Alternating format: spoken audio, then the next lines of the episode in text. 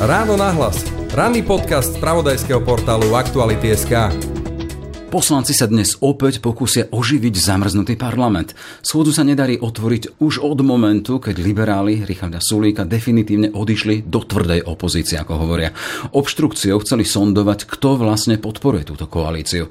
Na parlament pritom čaká zákon roka, či už úprava toho aktuálneho, či rokovanie o budúcoročnom. Oba s miliardami pandemicko-vojensko-inflačno-krízovej pomoci. Zostane parlament zamrznutý aj do tretice a aké sú pred krajinou možné scenáre. Téma pre Radoslava Štefančíka, politologa a dekana Ekonomickej univerzity. Počúvate podcast Ráno na hlas. Moje meno je Jaroslav Barborák. Ráno na hlas. Ranný podcast z pravodajského portálu Aktuality.sk. Všetkým niktošom, ktorí nedávno vyliezli na strechy našich predajní Hornbach, odkazujeme. Vráťte nám H, vráťte nám O. Čo to znamená? Naše kompletné logo nad predajňou. Vážne, vráťte nám H a O z loga späť. Celý príbeh teraz na Hornbach SK. Počúvate podcast Ráno na hlas. Ešte raz teda Radoslav Štefančík, politolog z Ekonomickej univerzity. Vítajte v Ráno na hlas. Dobré ráno, prajem. Čo hovoríte na to testovanie v úvodzokách tejto koalícii odidencom Richardom Sulíkom? Už sa to naťahuje druhý týždeň. Minulý útorok zostal parlament zablokovaný už druhý krát. Obyčajná parlamentná obštrukcia, alebo to má byť zásadná vec? Toto by sme sa zrejme mali opýtať priamo Richarda Sulíka, pretože jeho správanie, správanie sa SAS je skutočne nevyspytateľné a ťažko chápajúce, pretože od začiatku júla prakticky nevieme, o čo im ide na začiatku dali e, ultimátum, ktoré bolo pre e, Oľano nesplniteľné, pretože išlo o ich e, predsedu a nielen predsedu, ale ako keby aj takého ideového otca celého zoskupenia obyčajných ľudí a nezávislých osobností. Potom o sebe tvrdili, že budú tvrdou opozíciou, ale do určitej miery pripúšťali, že za niektoré zákony budú hlasovať, pokiaľ budú dobré zákony, ale pokiaľ neotvoria zasadnutie Národnej rady Slovenskej republiky, tak e, samozrejme hlasovať e, nemôžu. Moje podozrenie bolo, že im ide o predčasné voľby a vyzerá to tak, že SAS e sa v tomto momente skutočne rozhodla nejakým spôsobom k tým predčasným voľbám dospieť. Čiže ak oni hovoria, Richard Sulík a jeho ľudia, o testovaní a nejakým spôsobom si až vydobijajú kvalitu ponúkaných zákonov, naposledy teda vieme, teda sa tu hovorí o novelizácii aktuálneho rozpočtu navýšeného o miliard, miliarda a pol pomoci ľuďom. Oni chceli mať rozpísanú tabulku toho, kde presne pôjdu tie veci, čo je teda racionálna vec, aby sa nerozpúšťali peniaze len tak. Vy hovoríte teda, že to má celkom iný zámer? Nemožno vylúčiť nakoniec celý tento konflikt je aj o interpretácii, ako SAS vysvetlí svoj odchod e, do opozície a svoje momentálne správanie. Obávam sa však, že to bude mať e, veľmi negatívny vplyv na e, popularitu Richarda Sulíka, ako aj na preferencie celého stranického zoskupenia, pretože skutočne už aj voličovi nemusí byť úplne jasné, že o čo vlastne týmto politikom, týmto poslancom ide, že či im ide naozaj o dobré zákony. Zase na druhej strane treba povedať, že e, kritika vo vzťahu k Igorovi Matovičovi a jeho rozpočtu alebo návrhu rozpočtu na rok 2023 je oprávnená, pretože zaznieva z viacerých e, oblastí, či už z oblasti školstva, zdravotníctva, takže možno, že by bolo na mieste, aby si Igor Matovič sadol s predstaviteľmi SAS, ale zase na druhej strane u nich musí byť jasné, že o čo im konkrétne ide pretože ak im ide o dobré zákony, tak si viem predstaviť, že návrh rozpočtu je možné urobiť tak, aby bola SAS spokojná. Čiže kalkul alebo čosi iné. Ak hovoríte, teda by sme to logicky dosiahli, ak chcem ovplyvniť zákon a upraviť ho, po prípade zmeniť, musí mať otvorenú schôdzu, na ktorej sa to dá spraviť, aspoň teda v druhom čítaní.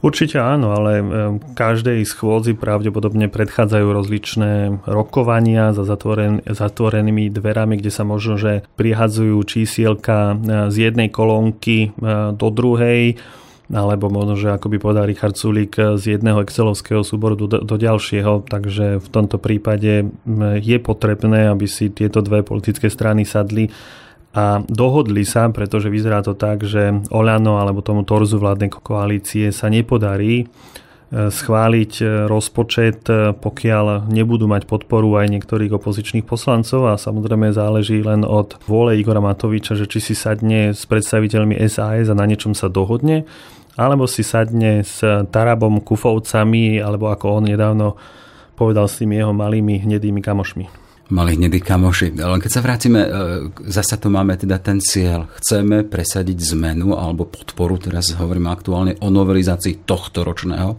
rozpočtu a potom schváľovanie toho ďalšieho. To bude už tá ďalšia schôdza, ale aktuálne sa má robiť na tom, akým spôsobom otvoriť či neotvoriť tú aktuálnu schôdzu, na ktorej by sa malo aktualizovať veci ešte pre tento rozpočet, aby sme dotiahli toto. Vy naznačujete teda, že tam môžu byť v úvodzokách kšefty, hovoríte prelievanie z Excelovskej tabulky do Excelovskej tabulky.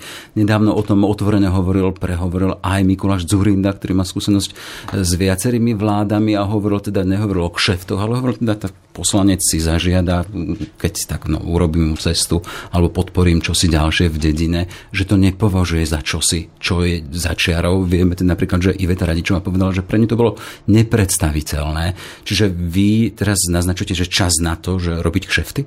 Nie, že robiť kšefty, ja si myslím, že to takto bude, alebo že to takto pokračuje aj naďalej, že sa nič nezmenilo že to, čo sme videli za Vladimíra Mečiara a Mikuláša Zurindu, tak to určite pokračovalo aj u Roberta Fica a pravdepodobne potom pokračuje aj momentálne. Ide o to, že politika vždy bola o dohodách a tá dohoda, alebo každá dohoda niečo stála. Otázne je, či hovoríme o nejakých výhodách pre niektorých poslancov, alebo dokonca konkrétne o nejakom korupčnom správaní. Dôležité je, že politika bola vždy o dohadovaní a predpokladám, že že poslanci ako Taraba Kufovci určite budú chcieť niečo za to, aby im aby vládni koalícii podporili návrh e, či už novely aktuálneho rozpočtu alebo e, schválili návrh rozpočtu na ten ďalší rok. Hej. Už viacerí poukazujú na to, netreba ani poukazovať na to, teraz stačí, stačí sa len všimnúť to, čo v parlamente prechádzalo. Po neodvolaní e, Igora Matoviča prešli viaceré zákony práve skupiny okolo poslanca Tarabu, Tarabovci, teda poslanci Taraba a Kufa otec a syn. Teda vieme, že nemôžu čakať nejakým spôsobom podporu od smeru a hlasu, tí sa myslím dištancujú, že od nich hlasy nebudú mať. Vy naznačujete, že ani od Surikovej liberálnej SAS No minimálne jeden poslanec sa nechal počuť, že by v určitých prípadoch vedel podporiť e, rozumné zákony, pričom jeho vyjadrenia, hovoríme o Martinovi Klusovi, e, sú uveriteľnejšie ako tie, ktoré prezentoval e, Richard Sulík, ale bolo by určite na mieste, aby sa dohodli predovšetkým s, so svojimi bývalými kolegami z SAS, pretože tam podľa môjho názoru sa nepredpokladá nejaké korupčné správanie tak, ako keď sa dohadujete s nejakým jedným konkrétnym poslancom alebo povedzme trojicou poslancov za zatvorenými dverami a skutočne netušíte, že čo si všetko za to vypýtajú, aký, aký dráhy budú práve, aké dráhe budú práve tie ich hlasy. Ale podstatné je, že najskôr musia otvoriť e, schôdzu Národnej rady Slovenskej republiky, to znamená, na to potrebujú 76 16. poslancov. Uh-huh a e, jedna, druhá, ako aj to torzo tej tretej strany si musia najskôr zabezpečiť e, absolútnu účasť svojich vlastných poslancov a vtedy rastie predpoklad, že sa e, podarí otvoriť schôdzu Národnej rady Slovenskej republiky, samozrejme s podporou tých ďalších, či už nezaradených alebo opozičných poslancov. Hej, e, akým spôsobom vy vnímate ten aktuálny parlament, z ktorého idú vyslovené také signály, teda že už prechádzajú, keď hovoríme o podpore jednotlivých zákonov takými zvláštnymi, e, ja hovorím, že to sú tie tekuté piesky. E, máme tu Kolárovú Sme rodina, ktorá v rozpore v podstate s ťahom koalície, tej zvyšnej menšnej koalície, chcela presadiť zákon na predčasné voľby. To sa bolo zavetované. Ale teraz aktuálne deklarujú, že sú pripravení podporiť e, zákon, podobný zákon a hovorí sa o záložnom zákone poslanca Tarabu. E, čo to je koalícia, nekoalícia? No, zrejme to je jeden z tých dôvodov, prečo Taraba podporuje túto vládnu koalíciu, lebo si vie, čo má vypýtať a na druhej strane vie, čo zrejme za to dostane, aj keď správanie sa poslanca Tarabu je niekedy nevyspytateľné, pretože u neho sa predpokladá, že má oveľa menšiu šancu dostať sa do parlamentu po ďalších voľbách, ako povedzme u niektorých poslancov, ktorí sú momentálne špičkou vo svojich politických stranách tým, že on je nezaradený a že je šéfom nejakej strany, ktorej názov mi momentálne vôbec nenapadá.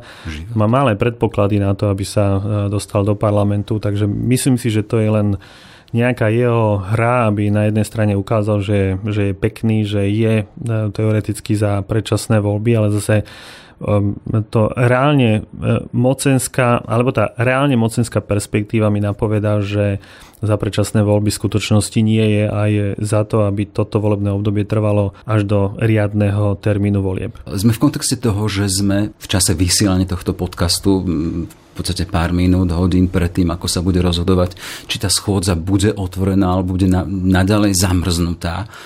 Koľko môže takto mrznúť jedna schôdza? No dôležité je, aby nemrzla 3 mesiace, pretože ak sa Národnej rade Slovenskej republiky nepodarí e, zísa ani po troch mesiacoch, tak e, z ústavy sa Národná rada republiky rozpúšťa a vypisujú sa nové voľby. Takže všetci poslanci, ktorým nejde o predčasné voľby, by v určitom momente mali zahlasovať e, za otvorenie schôdze Národnej rady SR. Slovenskej republiky, ale čo je veľmi dôležité je, že smerom na verejnosť to nemusí pôsobiť dobre, pokiaľ budú robiť takéto obštrukcie, pretože predsa len idú do parlamentu veľmi dôležité zákony, ktoré sú viazané na zvyšovanie životnej úrovne veľkých skupín obyvateľstva. Teraz nehovorím len o dôchodcoch, ale hovorím napríklad o e, zdravotníckých pracovníkoch, hovorím o, ľuďoch, ktorí pracujú v školstve. Zrejme sú tam e, naviazané dotácie aj do iných projektov, ktoré by e, zrejme nefungovali, pokiaľ by sme išli do rozpočtového provizória. Takže... E, Stačí spomenúť veľké, malé podniky, energe, celý sektor. Nehovoríme o energetickej no. kríze a o všetkých tých opatreniach, ktoré by mali byť naviazané práve na schválenie e, rozpočtu na rok 2023 Takže si ani neviem predstaviť, ako by to napríklad Sulikovci vysvetľovali, že momentálne sme boli proti tomuto rozpočtu alebo dokonca proti otvoreniu schôdze Národnej rady E, len preto, lebo máme nejaké svoje vlastné stranicko-mocenské záujmy. No hej, ale keď vám do toho skočím, tak oni to robia, lebo v tom kontexte sme nazvali tú, tú situáciu dnešnú pandemicko-vojensko-inflačno-krízová pomoc v tých viac miliardách, ktoré Slovensko potrebuje, lebo budú padať na čelo či dôchodcovia, či rodiny, či malé podniky, či veľké podniky.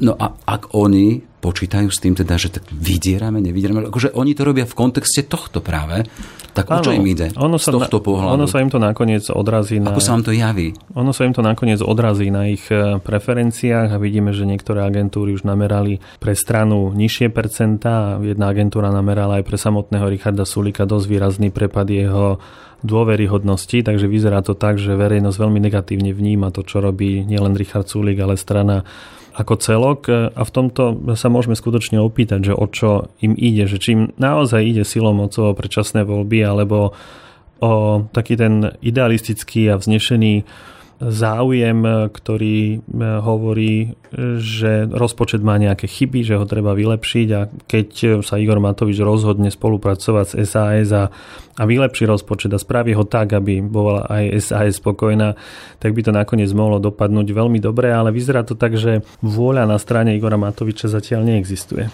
A môže to byť aj tak teda, že podporíme rozpočet, a tu hovorím o celom politickom spektre, podporíme peniaze pre ľudí, potom ale vy nám podporte a schválte predčasné voľby. Poďme spoločne do toho. No vyzerá to tak, že toto je len a toto je alternatíva, ktorá je priateľná len pre opozičné politické strany. Oni sú si vedomi Vrátane toho, že... SAS? Ktoré o sebe hovorí ako tvrdej opozičnej strany. Nemôžno to vylúčiť. Ja sa skôr, ja sa skôr prikláňam k tej alternatíve, že SAS je za predčasné voľby. Mm. Že sa bojí akého, akéhosi konkurenta, alebo že sa bojí konkurenta, o ktorom všetci zatiaľ hovoria, ale ešte sme ho nevideli, o tom projekte Mikuláša Zurintu, ktorý môže stiahnuť SAS tam, kde sa SAS väčšinou vo voľbách ocitne, a to na úroveň 5-6%. Predsa len SAS mala posledné mesiace pred odchodom z vládnej koalície dvojciferné preferencie a vyzerá to tak, že momentálne zaznamenáva pokles. Problém je, že niektoré kroky v slovenskej politike sa vysvetľujú a interpretujú veľmi ťažko. Keď si len predstavíme rok, alebo ten moment, kedy SAS hlasovala za ako keby pád, alebo inak to poviem, keď si predstavíme, že SAS svojho času spôsobila pád vlády Ivety Radičovej, tak to bol čisto iracionálny krok, ktorý sa len veľmi ťažko dal predpokladať, pretože keď vnímate politiku čisto mocensky pragmaticky, mm. mocensko pragmaticky... poznámku, že bol tam aj hlas Matoviča vtedy. To je veľmi dôležité. Tak Matovič, ako aj Richard Sulik, ak to chceme uviezť na správnu mieru, tak e, Igor Matovič, ako aj Richard Sulik, ako aj kopec ďalších poslancov nehlasovalo za vyslovenie dôvery a tým pádom spôsobili pád vlády Ivety Radičovej.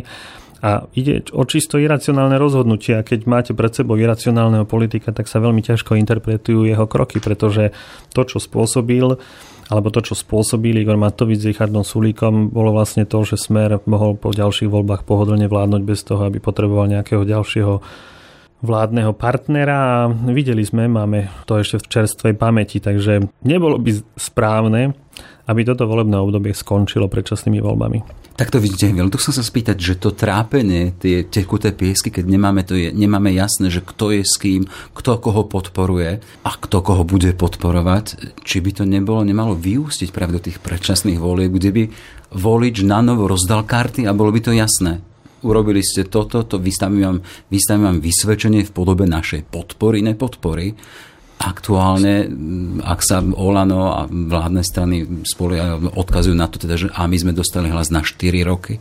Z tohto pohľadu to by to bolo, z tejto perspektívy by to bolo skutočne správne a dobré rozhodnutie, Ale... pretože pokiaľ nemáme v parlamente jasnú väčšinu a pokiaľ sa parlamentná menšina musí dohadovať, alebo pokiaľ sa vládna menšina musí dohadovať s niektorými nezávislými poslancami a my nevieme, e, čo slúbi týmto nezávislým poslancom za svoju podporu, tak v takom prípade hovorím predčasným voľbám áno. Ale zase keď sa pozrieme na minulosť e, predčasných volieb, tak si uvedomíme, že po každých predčasných voľbách Slovensko zažívalo veľmi nepekné obdobie, e, obdobie, kedy sa spochybňovali princípy demokracie, právneho liberálneho štátu, takže v tomto prípade to vidím e, veľmi negatívne, pretože skutočne po každých predčasných voľbách prichádzajú e, k moci autoritársky naladení politici, politici, ktorí nemajú pozitívny vzťah e, k princípom liberálnej demokracie, takže z tohto pohľadu to zase vnímam negatívne. Vy dávate šance napríklad Ficovmu smeru, že by po voľbách, teda predpokladáme, teda, že dostane podľa tých prieskumov, ktoré aktuálne sú, sú druhý za hlasom, ale dávate šance tomu, teda, že by on mal aj koaličný potenciál. Pamätáme si, Vladimír Mečer viackrát vyhral voľby, ale nemal s kým zostaviť vládu. Bol víťaz, ale bez toho, aby mohol mať kormidlo v rukách. Vy si myslíte, že toto podobné môže postihnúť Roberta Fica, ale v tom zle teda, že, že nemôžeme hroziť, alebo nie je tu hrozba Robertom Ficom, keď hovoríme o predčasných voľbách. Z tohto Ur, pohľadu. Určite je, ja si myslím, že je a Robert, je Fico, Robert Fico má reálnu šancu byť e, opäť tým, ktorý bude hýbať e, pákmi slovenskej politiky. Ja by som neporovnával Roberta Fica s Vladimírom Mečiarom. Vladimír Mečar bol odpísaný nielen na Slovensku, ale prakticky v celom, celom demokratickom svete. S ním nechcel nikto spolupracovať. Aktuálne Európska komisia má problém problém napríklad s Robertom Ficom. To áno, ale oni veľmi dobre vedia, že e, Robert Fico je Proste. negatívne naladený smerom e, dovnútra, mm-hmm. do mhm. svojej vnútornej politiky, ale keď sa pozrieme na to, ako napríklad obsadzoval ministerstva zahraničných vecí počas svojich vlád, tak to boli vždy rozumní európsky naladení politici, tak to, v tomto on vedel lavírovať. Myslím si, že Robert Fico je oveľa na vyššej intelektuálnej úrovni, ako bol Vladimír Mečiar a je oveľa šikovnejším politikom, aj keď sa mi to nehovorí samozrejme veľmi, e, e, veľmi ľahko, ale je to z pohľadu politologa musím uznať, že Robert Fico vie, vie komunikovať, e, má pragmatický prístup k politike a to je veľmi dôležité, lebo zatiaľ čo... Je pracovitý to je druhá vec. On keď, sa, keď si zaumieni a on skutočne predčasom povedal, že idem vyhrať voľby a nemožno vylúčiť, že on tie voľby e, vyhrá. Robert Fico, to som chcel povedať, že Robert Fico je ten pragmatický typ politika, ktorý sa vie odosobniť od e, rozličných žabomyších vojen, ktoré vedú medzi sebou Sulík e, s Matovičom a vie zahodiť za hlavu, vie hodiť za hlavu aj nejaké svoje osobné spory s Petrom Pelegrinim a myslím si, že aj keby nevyhral Robert Fico voľby a skončil by na druhom mieste, tak si viem predstaviť, že bude veľmi intenzívne lákať Petra Pellegriniho na spoluprácu a možno, že mu dokáže slúbiť aj nemožné len preto, aby boli tým hlavným pilierom eh, budúcej vlády. A potom si už zrejme oni budú môcť vyberať, že či to bude eh, Boris Kolár so svojou politickou stranou, či to budú Uhrikovci, alebo či to bude možno že nejaký subjekt, o ktorom ešte nevieme, mm-hmm. že sa do parlamentu dostane. Čiže podľa vás v úvodzokách hrozba Robert Fico je pre Slovensko reálna po predčasných voľbách? Áno, Robert Fico je stále v hre nikam neodišiel, mal prestávku, kedy sme si mysleli, že, že už je za Zenitom, že už je skutočne len súčasťou slovenskej histórie, ale Robert Fico je aktívny politik a dokáže vyškoliť niektorých súčasných vládnych politikov, keď s nimi diskutuje v nejakom, nejakej debate. Hej. Pamätáme si rok 2018, námestia plné, ktorému nemohli prísť na meno, potom musel aj odstúpiť, predať vládu Pelegrinimu. Čo sa stalo so Slovenskom? Akým spôsobom, aké rácie má krajina, keď sa dokáže takýmto spôsobom e, pretočiť, otočiť? No volič má zrejme krátku pamäť. E, niektoré veci na niektoré veci rýchlo zabúda a uprednostňuje svoj vlastný osobný záujem. A ten záujem je treba prežiť nasledujúcu zimu bez e, újmy, keď všetci hovoria o niekoľko cifernej inflácii, o niekoľkonásobnom raste e, cien energií, pohonných látok a všetkých tých e, potrieb, e, statkov a služieb, ktoré potrebuje pre svoj osobný život, tak tie ideály slovenský človek veľmi rýchlo zabúda. Nie všetci samozrejme. Je čas verejnosti, ktorá si to bude vždy pripomínať, ale myslím si, že väčšina spoločností je zameraná tak, že najskôr on sám, najskôr jeho rodina a potom nejaké, nejaké ideály. To, že prieskumy verejnej mienky merajú na Slovensku napríklad vysokú podporu pre e, Vladimira Putina, že e, merajú vysokú podporu pre autoritárske typy politikov, to zrejme svedčí o celej spoločnosti a tak Robert Fico ako aj Milan Uhrík, Marian Kotleba si uvedomujú, že, že táto časť to je ich volič, ich chce osloviť, ich chcú osloviť a, a to je ten volič, ktorý ich môže dostať naspäť. Mm-hmm. Čiže keď tu máme možnosti, sme stále v kontexte toho, že sa má rozmrazovať, otvárať e, rokovanie parlamentu, ktoré je dôležité, teda už ten samotný moment, či bude uznašenia schopný a schopný rokovať.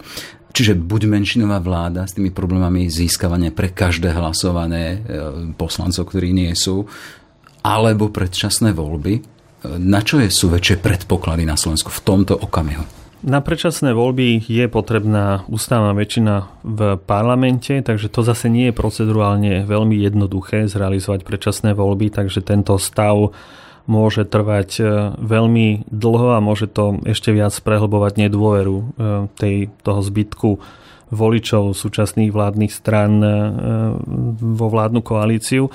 Takže ono to môže trvať veľmi dlho, ale e, dôležité je, že e, prísť predčasným voľbám. To zase nie je tak, e, to, na to nestačí lustnutie prstami, ale na to skutočne treba vôľu, vôľu väčšiny parlamentu, ktorú Boris Kolár, teda ktorú pri, ktorú v parlamente možno, že bude možné nájsť, lebo Boris Kolár sa svojho času vyjadril, že on by takýto návrh e, zákona e, zmeny ústavy podporil. Mhm. Čiže len, aby sme mali teda ten jasný váš pohľad na to, že prečo máme väčší predpoklad, či pre trápenie sa v úvodzovkách s menšinovou vládou a s tým neustálým hľadaním väčšiny v parlamente potrebné pre prechádzanie zákonov a zákonov takých, ako je zákon roka, či už novelizácie tohto ročného rozpočtu alebo budúcoročný, alebo potom tie predčasné voľby.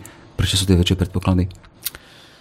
Myslím si, že skôr pre to trápenie, pre to dlhodobé trápenie, mm. pretože Igor Matovič bez ohľadu na to, aký je, pravdepodobne nebude chcieť zopakovať tú situáciu, ktorú sme videli v prípade Ivety Radičovej a nebude chcieť odovzdať e, vládnutie len tak do rúk e, opozícia bude robiť všetko preto aby vydržal až do riadneho termínu volieb, aj napriek tomu, že sa nám to mnohým nebude páčiť, pretože nebudeme vedieť, čo je za tým. Že zoberie aj bilak napríklad podpory poslancov, ktorí boli niekedy v ľudovej strane naše Slovensko. Hej. Určite áno, ale zase na druhej strane netreba e, zabúdať aj na to, že to bude mať veľmi ťažké, lebo niektorí ministri aj poslanci sa svojho času nechali počuť, že pokiaľ by vláda Eduarda Hegera mala byť e, závislá od e, vôle týchto poslancov, ktorí boli zvolení na kandidátke LSNS, tak to zabalia oveľa skôr a, a tam môže byť problém. Takže na tú konkrétnu otázku sa, hľada ťažko, sa ťažko hľadá konkrétne konkrétna odpoveď, pretože tých alternatív je viac. A stále netušíme, že do akej miery môžu poslanci, napríklad združení okolo Jana Budaja, zahrať e, e, kartami, lebo to môže byť práve tá skupina, ktorá môže povedať dostať, ale to cesta nevedie prestávame podporovať vládnu väčšinu a to už bude skutočne koniec vládnej väčšiny. Otázne je, že či to títo poslanci chcú, lebo aj oni si musia uvedomiť, že pokiaľ chcú v politike robiť ešte ďalšiu kariéru, tak inak ako Voľano to zatiaľ zrejme nepôjde. Tak uvidíme, čo to bude dianie nasledujúcich dní a týždňov. Aktuálne verejnú diskurzu dominuje iná téma, a to hnev a hľadanie pomoci sexuálnej menšiny, ktorá bola zasiahnutá smrteľnými strelami strelca zo Zámockej v Bratislave. Pro tých doterajších predpokladov vyšetrovania zabíjal z nenávisti k LGBTI komunite a Židom. Skutok, ktorý si nezaslúži nič iné, len odsúdenie, v tom sa zhodneme. Na druhej strane zanechal veľa otázok, prečo k tomu došlo a otvoril aj tú podprahovú tému netolerancie či trpenia v úzokách komunity, ktorá pred štátom akoby neexistovala. Je pravda, že štát má byť ráncom pre všetkých, takto je, nie? Určite áno. Každý občan si je rovný pred e, zákonom, to už hovorí naša ústava. E, diskriminácia nie je možná, takže ak akokoľvek diskriminujeme človeka na základe či už e, farby pleti, náboženskej príslušnosti alebo povedzme e, sexuálnej príslušnosti alebo sexuálnej orientácie, tak nekonáme v súlade s ústavou a konáme protiprávne, ale vyzerá to tak, že Slovensko nie je úplne taký ústavný štát, ako by sme si možno, že niektorí z nás predstavovali. A tu sa chcem spýtať teda, že keď by mal byť rámcom naozaj pre všetkých a zabezpečovať už v zákonoch tých základných práva pre každú komunitu, pre každého jednotlivca, lebo každý človek je nejakým spôsobom daný danosťou sám pred sebou a predpokladá od štátu, v ktorom žije, ktorom platí dané alebo platí za jeho rodičia, že bude akceptovaný a budú akceptované jeho práva. Prečo tomu tak na Slovensku nie je?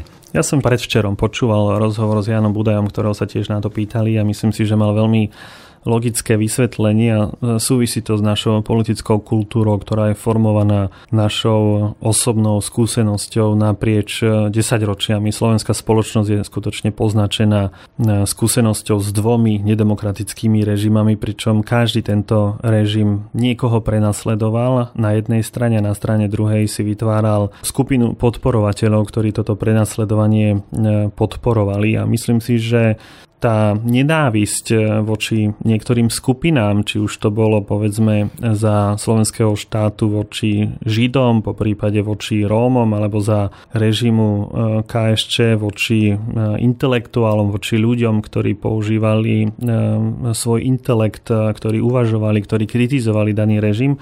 To celé sa odráža na Slovákoch až dodnes a vidíme, že tá miera netolerancie na Slovensku je skutočne veľmi vysoká a to, čo sa toleruje, a nie, že toleruje, to, čo sa považuje v západoeurópskych krajinách za úplný štandard, za úplnú prirodzenú súčasť e, spoločnosti, tak s tým máme stále veľké problémy. A teraz nehovorím len o prístupe e, k, k sexuálnym menšinám, ale hovorím e, k prístupe k menšinám, k inakosti nielen vo vzťahu k sexuálnej orientácii, ale aj vo vzťahu k názorom, tak s tým máme na Slovensku stále problém. Mám pred sebou človek, ktorý sa venuje analýze jazyka, prejavom v spoločnosti a, a dosahom potom na správanie sa jednotlivých segmentov spoločnosti.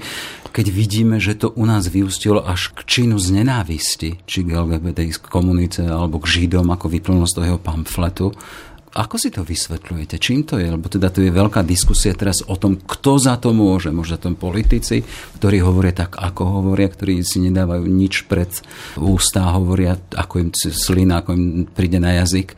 Máme tu rôzne statusy jednotlivých politikov, aj aktuálne na túto tému, ktoré vyvolali vlnu odporu. Ako si to vysvetľujete vy, ktorí analizujete v podstate jazyk spoločnosti? Áno, na začiatku bolo slovo. To viete zrejme lepšie ako ja, lebo určite poznáte Bibliu lepšie tak ako si ja. Myslíte? Som Ale o tom 100% presvedčený. Na počiatku, a, na počiatku no, bolo slovo a to slovo momentálne znamená nenávisť. To slovo prináša negatívny prístup jedného človeka k tomu druhému a slovo hovorí sa, že je niekedy silnejšie ako reálna zbraň, že slovom dokážete hýbať masami možno oveľa intenzívnejšie ako zbraňami. A vyzerá to tak, že na Slovensku to funguje tiež, že e, na začiatku je negatívny postoj k niečomu, potom je vulgarizácia jazyka, potom je vedomé šírenie nenávisti a nakoniec to spôsobí to, že niekto sa tak zradikalizuje, že chytí do rúk e, zbraň a rieši veci e, podľa svojich vlastných predstav, ale nie podľa predstav našich. Takže to je vlastne to, čo sme videli aj, aj minulý týždeň, že na začiatku boli slova, na začiatku boli vety, myšlienky plné nenávisti, osočovania, e, marginalizácie, diskriminácie niektorých skupín, alebo teda konkrétnej skupiny, a čoho dôsledok sa nakoniec prejavil v tejto dvojnásobnej vražde. Uh-huh. A nechceme vstúpiť do svedomia predsa, ale vy ste politológ, sa zaoberáte špeciálne politikmi a vidíme, že z, tých, z tej strany ide taký akoby chorový respons alebo odpoveď, teda, že my za to nemôžeme, lebo tento konkrétny mladík, ten sa inšpiroval v zahraničí. Sedí to? No určite to nesedí. Oni pociťujú svoju vlastnú spoluzodpovednosť, len si ju nechcú priznať.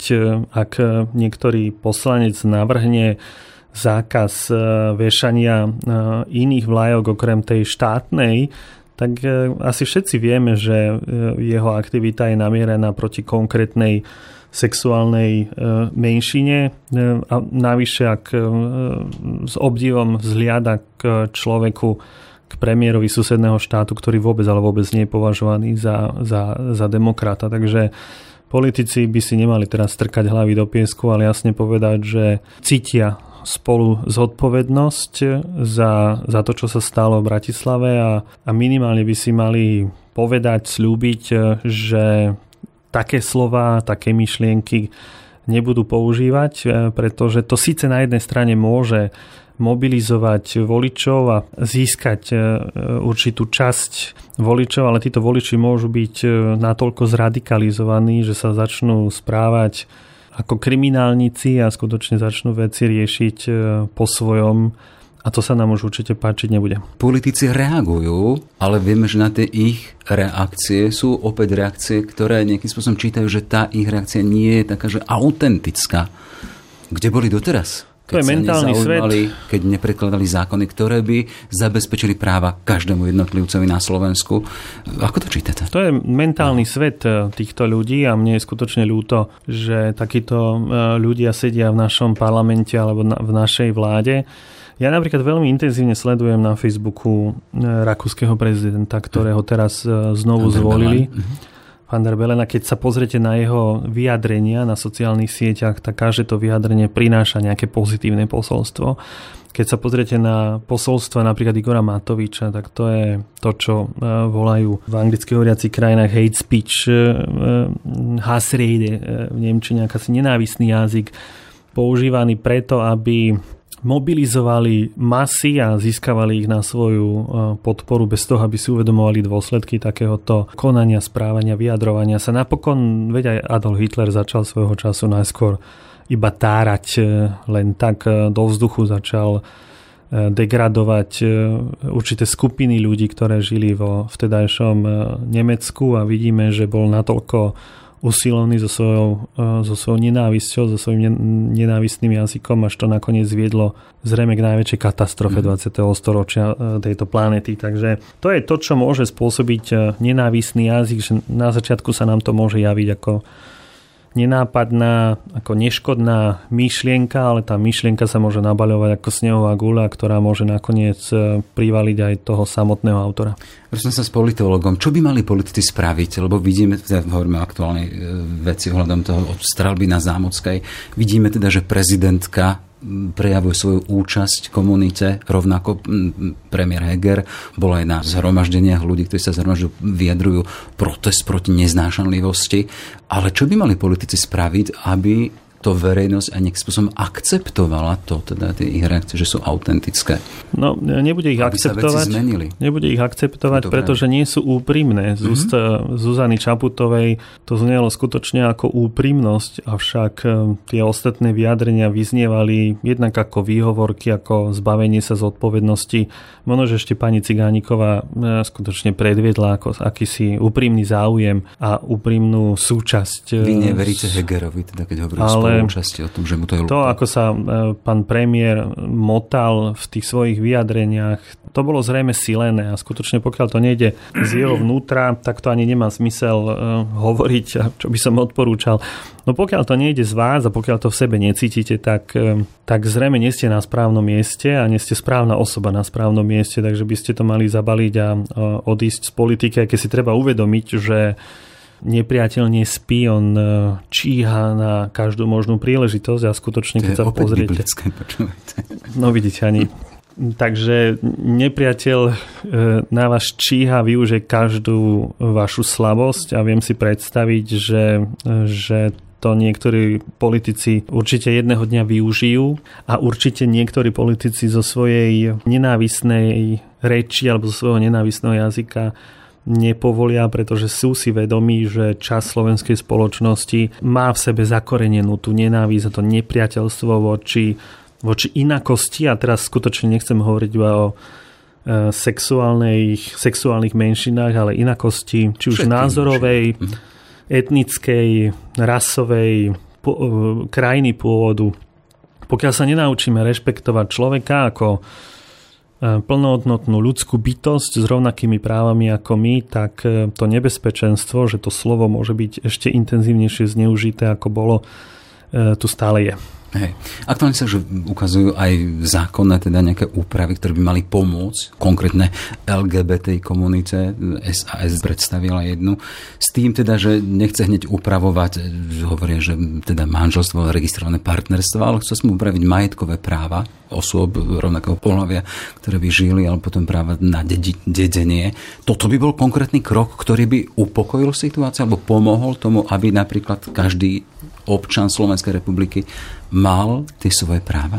Na jednej strane to môže upokojiť situáciu, ale neviem si predstaviť, e, že by došlo k vyriešeniu tohto problému. Vyriešenie e, tohto problému je, alebo tejto otázky, keď sa ako problém vnímať nebude. Uh-huh. Keď e, budeme vidieť dve osoby rovnakého pohľavia držať sa za ruky a, nebu- a vôbec sa pritom nezamyslíme nad tým, že je to niečo úplne iné, ako zvyčajne vidíme a vtedy vtedy e, dôjde k upokojeniu situácie, keď skutočne e, v tomto prípade homosexuálov budeme vidieť všetci ako e, rovnocenných občanov, rovných pred zákonom a nebudeme to vnímať ako niečo niečo zlé, niečo, čo sa prieči Božím prikázaniam, alebo neviem, ako, aké, aké všetky tie argumenty radikálni populisti používajú. Takže až vtedy, ja si myslím, že tá legislatíva určite nestačí, že to je len taký nejaký čriepok e, alebo jedna časť, časť z tej mozaiky, ale tá mozaika je skutočne veľmi veľká, ale ten základ je,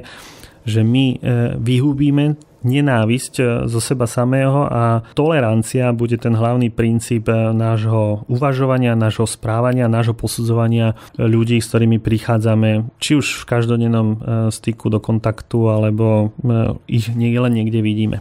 Konštatuje Hradoslav Štefančík, politolog z Ekonomickej univerzity. Ďakujem pekne za pozvanie. Všetky podcasty z pravodajského portálu Aktuality.sk nájdete na Spotify a v ďalších podcastových aplikáciách.